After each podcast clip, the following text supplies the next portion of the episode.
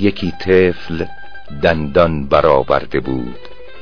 پدر سر به فکرت فرو برده بود. که من نان و برگ از کجا آرمش؟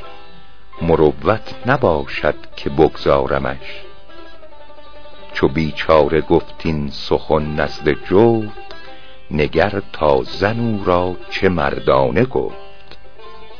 مخور حول ابلیس تا جان دهد. همان کس که دندان دهد نان دهد. تواناست آخر خداوند روز که روزی رساند تو چندین مسوز. نگارنده کودک در شکم نویسنده عمر و روزیست هم. خداوندگاری که عبدی خرید بدارد کیفان که عبد آفرید؟ تو را نیست آن تکیه بر کردگار که مملوک را بر خداوندگار.